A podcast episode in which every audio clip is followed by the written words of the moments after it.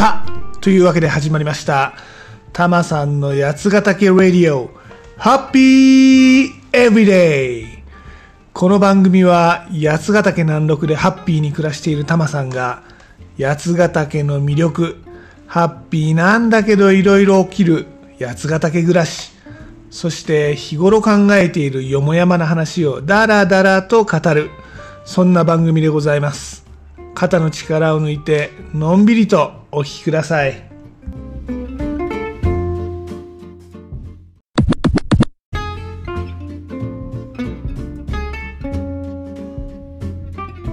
今回は八ヶ岳南麓暮らしの寒さのお話。いよいよ暦の上でも召喚を迎えて寒の入りですね。一年でも一番寒い季節がやってきました。いや、寒いね。タマさん、ちょっと長めの年末年始を地元の多摩地区で戻ってたんですね。で多摩地区も東京の中では寒いとこなんですが、とはいえ八ヶ岳と比べればちょい暖かい。だもんで八ヶ岳に戻ってから余計に寒く感じてます。しかも少し前の番組でも語りましたが、今は何でも値上げの時期です。薪ストーブの薪も、灯油ストーブの灯油も値上げしてますんで、まあ薪とかの消費量を抑えたいもんですね。てなわけで何をすれば暖かくなるのかすげえ考えてます。まあね、まずは夜型の生活を直すことなんですよね。タマさん、あの、ブログとか一人作業の仕事が多いのと、コーチングのセッションも夜が多いんですよね。なので、まあ、セッションの前の準備っていうのはさておきとして、セッションの後の資料整理とかやったりすると、まあ、なんだかんだで夜遅くになることが多いんです。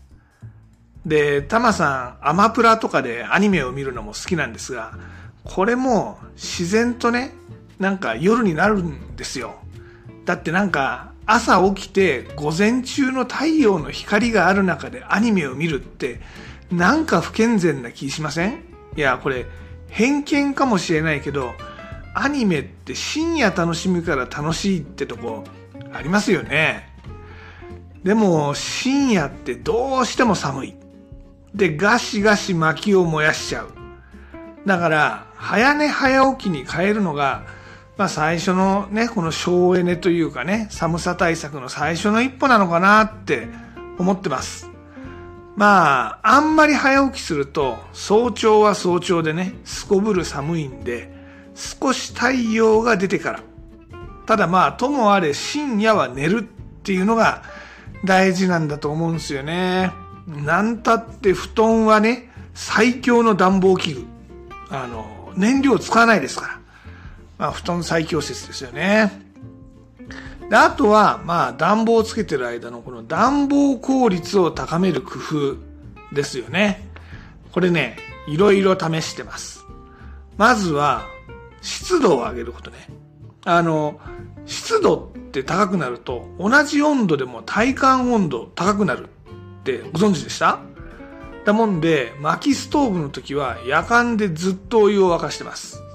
で、ウェブとかで調べるとね、理想的な湿度って60%ぐらいらしいんですよ。ただまあ、タマさんの家に温度計はあるんだけど湿度計がないんでね、実際リアルなところどのくらいの湿度なのかわかんないですけど、ただまあ、夜間を置いている時と置いてない時、ちょっと違うような気がしますね。うん。あとは服装です。暖かい服を着る。まあこれもね、燃料費がかからない話ですからね。これ大事です。で、もちろんあの、ユニクロのウルトララウンダウンとかね、ウルトラライトダウンか、とかああいうダウン素材、これもあったかいんだけど、タマさんはね、何気にウール、毛糸、いわゆるセーターですね。これを愛用しております。これ暖かいです。やっぱりね、この空気を含む素材っていうのは暖かいですよね。なので、タマさん、冬はほぼウールのタートルネックセーターばっかりです。いろんな柄のを持ってますが。しかも結構厚手のやつね。厚手のセーター、これね、かなり暖かいですよ。で、あの、ウールはね、万が一、この薪ストーブとかに触れちゃったとしても、焦げないっていうのもいいですよね。ユニクロのダウンとかってあの中身はダウンだけど、表面はあれ薄い河川じゃないですか。あれちょっとね、薪がパチンとか外れたりすると、すぐ火がつく、火の粉がつくとね、すぐ穴開いちゃいますからね。そんな時もウールは便利です。あとね、ウールはね、靴下もいいですよ。あったかい。まあこれね、洗濯するときちょっと気使いますけどね、あれ乾燥機にかけたらもう赤ちゃんサイズぐらいに縮んじゃうと思うんで、乾燥機にはかけないで、洗濯機にはかけるんだけど、干すときは、まあなんていうんですか、干すような形で乾かしてます。あとはね、薪ストーブの後ろにレンガを積みました。あの、タマさんのところの薪ストーブって、後ろ今まで鉄板なんですね。でもほら、一般的に薪ストーブってレンガに囲まれてるイメージでしょ？でこの、鉄板はね、安いし、あとまあ掃除しやすい。あの、レンガみたいにザラザラしてないから掃除しやすいんだけど、あれね、熱を蓄えないんですよ。で、このレンガは石なので、あの、熱を蓄えてくれるんじゃないかなと想像してですね、あの、今回レンガをホームセンターで買って積んでみました。この鉄板のところの、ね、鉄板の、にくっつけるような形でレンガを積んで、あの、薪ストーブと鉄板の間に置いてるんですから、これね、案外いい感じです、今んとこ。やっぱね、この黒い鉄板よりはレンガの方が見栄えもいいし、で、触るとレンガ結構あったかくなってるんで、蓄熱してくれてるんじゃないかなっていう気がします。あの、タマさんは漆喰とかモルタルとかそういう左官屋さん的な技術は持ってないので、今は単にレンガ積み上げてるだけです。もう3匹の子豚の末っ子の家みたいな感じです。まあきっと地震が起きたら崩れちゃいますね、これ。でもまあまた積みはいいだけなんで。まあでもちょっと簡単な接着剤とか探そうかなと思ってます。で、あとはね、カーテンね。タマさんね、この家、中古で買ったんですが、もともと前のオーナーが使ってたカーテンがついてたんですね。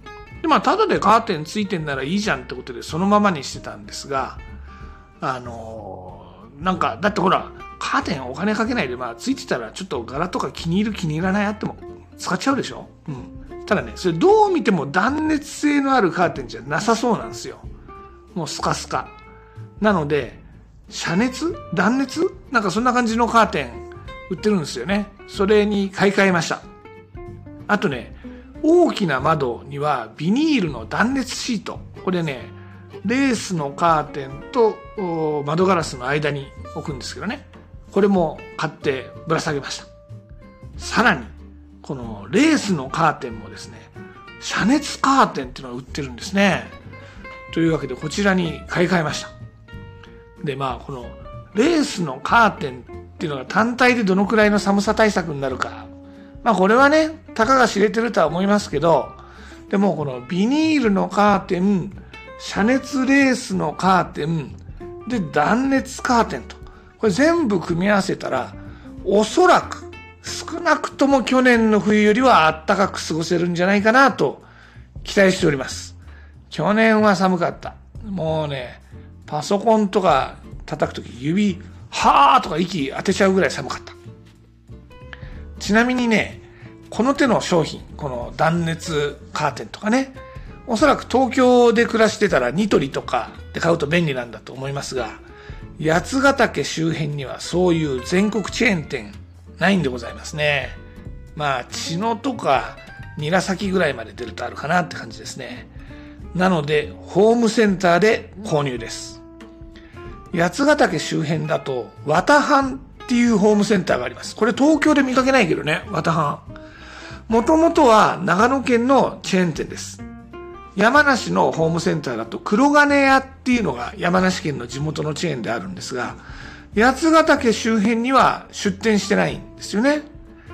なもんで、この綿藩、大変便利です。使ってます。レンガも買えるし、カーテンも買えるし、あと薪ストーブに点火する時の着火剤とかもね、売ってます。お酒も売ってる、カップ麺とかお菓子とか保存の効く食品も売ってます。で、電球が切れた時は LED の電球にしてるんですが、それも売ってます。あと、場所柄なんでしょうね。小型の薪ストーブなんかも売ってますよ。キャンプ用で使うような感じのサイズ。あと、当然キャンプ用品もあるし、雪かき用のスコップとか、あとは DIY 用のいろんな道具も豊富です。なので、綿藩に行けば大体何でも買えます。逆に言うと、綿藩で買えないものは八ヶ岳では手に入りません。まあ、なことはないかもしんないけど、まあでも大体綿藩で揃います。綿藩ね、売ってないのはね、おしゃれなものね。まあ、ホームセンターですから、あの、実利性の高いものしか置いてないです。あとは、生鮮食料品ですね。これは置いてないですね。こんくらいじゃないですかね。綿藩はね、長野県のチェーンってさっき言いましたけど、長野県だとスーパーマーケットも兼ねてるんですよね。で、野菜とか鮮魚とかも売ってるんです。だけど、八ヶ岳周辺にあるのはピュアなホームセンター。で、この手のローカルチェーン店、店内で、まあよくある話なんですけど、お店のオリジナルソングが流れてるんですね。綿藩のオリジナルソングは、触れ合い爽やか、everyday、お気に召すまま、エブリシンっていう歌なんですね。まあ、どうでもいい。というと失礼かもしれないけど、どうでもいい歌なんですが、これでもね、綿半で買い物した帰り、車運転してると、必ずこれが鼻歌になっちゃう。ふゆゆゆゆゆゆゆ、ふゆゆとか言いながらジムに運転しちゃうわけですね。やっぱこのね、オリジナルソングの洗脳力、結構強いんじゃないかなって思います。まあ、この手の店内のオリジナルソングっていうと、ヨドバシカメラね、あの、丸い緑の山の手線ってやつ、あれが有名ですよね。多分あれが店内オリジナルソングの走りだったんじゃないかなって思いますね。うん。まあそんなあのオリジナルソングネタを置いておいて、まあ今回はですね、八ヶ岳暮らしの寒さ対策の話でした。まああったかい服を着て、カーテン変えて、薪ストーブの後ろにレンガを並べて、まあこれで今年の冬はあったかく過ごすぞって思ってるんですけどね、どうでしょうかね？っていうのがまあ今回の結論でしょうかね。はい。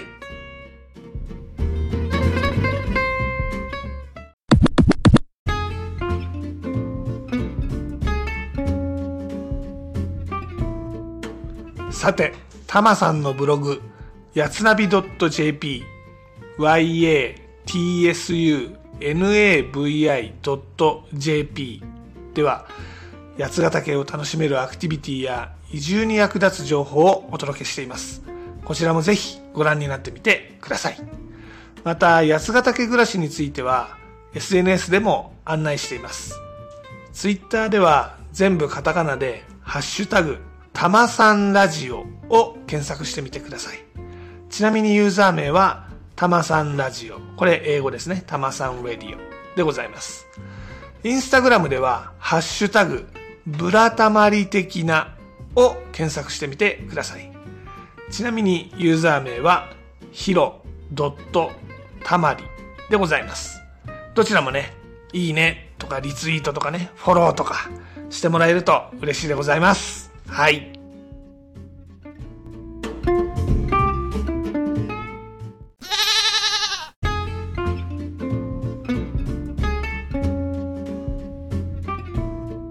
で、今回のエンディングテーマですが、TRF の寒い夜だからをお届けします。今回は寒さ対策のお話をしたんでね、寒い夜どうしましょう？ってことでこの歌です。寒い夜だからってやつですね。タマさんの暮らしの場合は、寒い夜だから薪をたくさんくべようかって感じですかね。あとはまあ、薪ストーブでね、煮込み料理作るのなんかね、気分いいんだよね。なんか、徐々に徐々に煮込まれていくっていうのがね。もう、というわけで、寒い夜は煮込み料理かな。うん。まあ、どれもいいや。うん。TRF の代表曲でございますね、こちら。えぜひ聴いてみてください。で、例によって僕はジャスラックに参加しているわけではないので、番組の中でこの曲をお届けすることはできません。なので、ご自身で番組の後で、配信サービスとかでこの曲を聴いてみてください。